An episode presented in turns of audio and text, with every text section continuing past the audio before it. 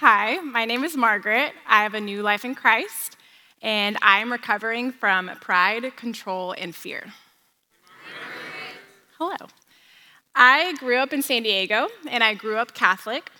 I was baptized as a baby, got my first communion, served as an altar server, and went to church every Sunday.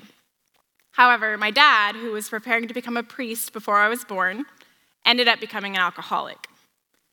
He was emotionally and verbally abusive, and nothing we did was right in his eyes.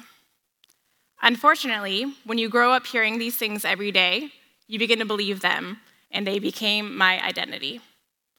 I believed I was worthless and couldn't do anything right, and that I was a burden and therefore unworthy of love. I felt in the way, and as a result, I was having suicidal thoughts from the time I was eight years old. Fortunately, nothing ever came of that, but this led to me trying to earn my love, worth, and value. I thought maybe if I got straight A's, was super respectful, kept my mouth shut, stayed out of the way, and was successful in soccer, then my dad would love me. In light of this, I projected those beliefs about my earthly father onto God. Growing up Catholic, I believed that God wanted me to go to heaven, but only if I went to confession, said my Our Fathers and my Hail Marys. The idea was reinforced that love was not freely given, it was something that had to be earned. By the time I was 12, my mom had decided that she had had enough, ended up getting a divorce, and we moved to Texas. When we got here, we tried to find a church, but nowhere felt like home. So I stopped going unless I went with a friend. I continued praying, but definitely wasn't growing in my relationship with the Lord.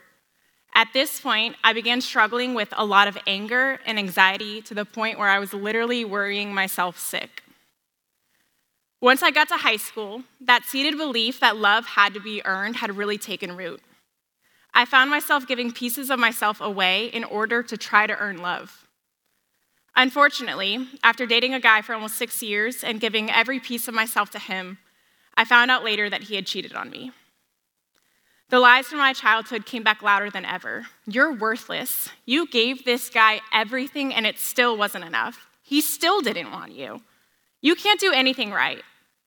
I fell into a black hole of despair. And that's the thing about finding your identity in something you could lose. When you lose that thing, you lose yourself with it. By the grace of God, a few weeks later, one of my roommates asked if I would be interested in being on the leadership team for FCA.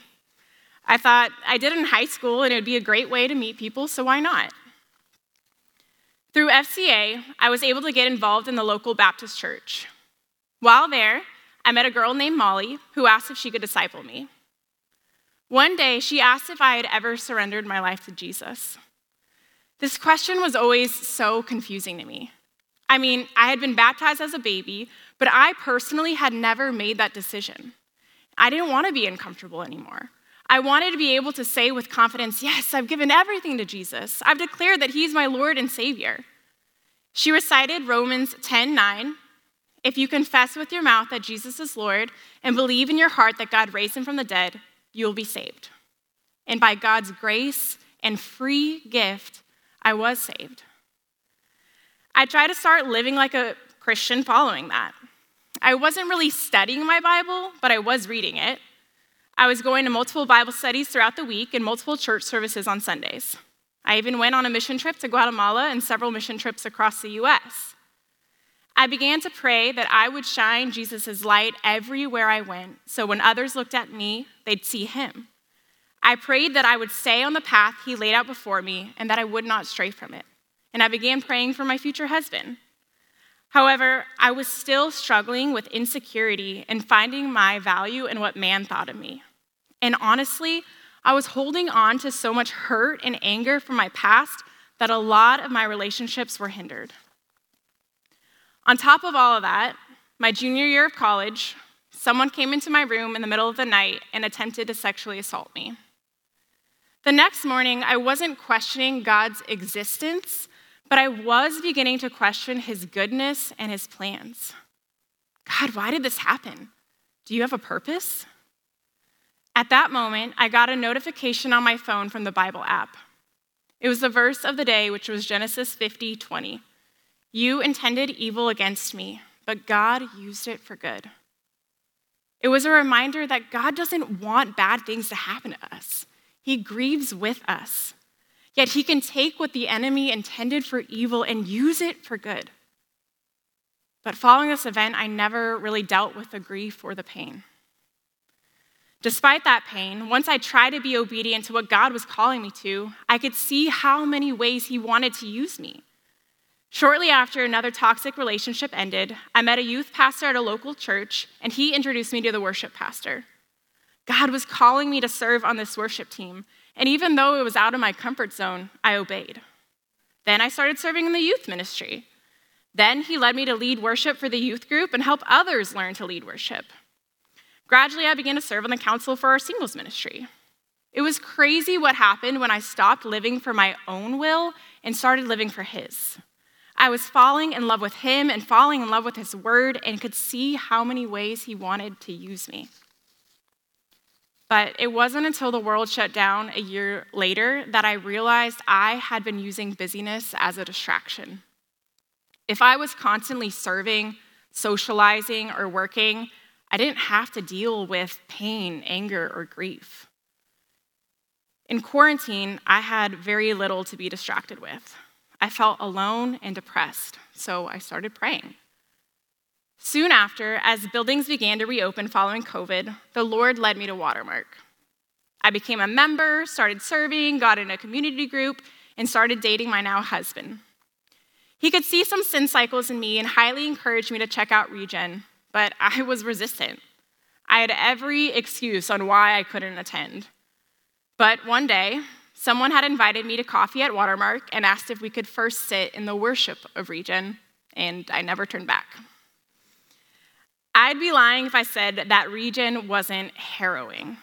Step four, inventory, stirred up a lot of hurts that I had repressed, but it was the harms done by me that caused me to lose sleep at night.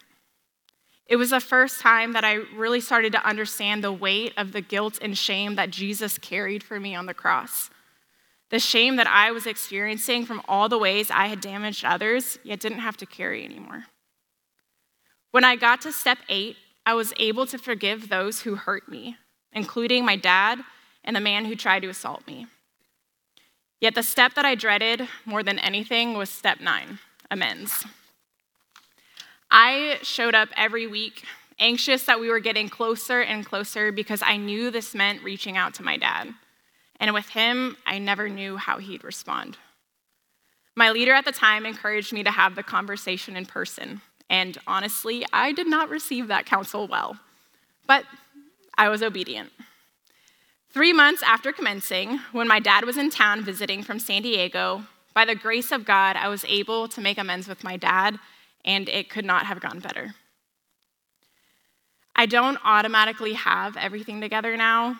Healing is not a linear process, and there are certain triggers that I'm still learning as the days pass.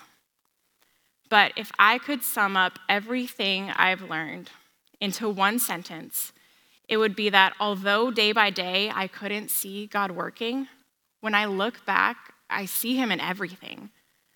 And I've come to the true understanding that love isn't something that has to be earned, it's freely given. God loves us so much, he sacrificed his only son, whom he loved deeply. Despite the fact that Jesus was actually successful in his pursuit of perfection, a perfection I could never attain no matter how hard I tried, for a brief moment, he endured the entirety of the wrath of God that I deserved so I could have a relationship with God.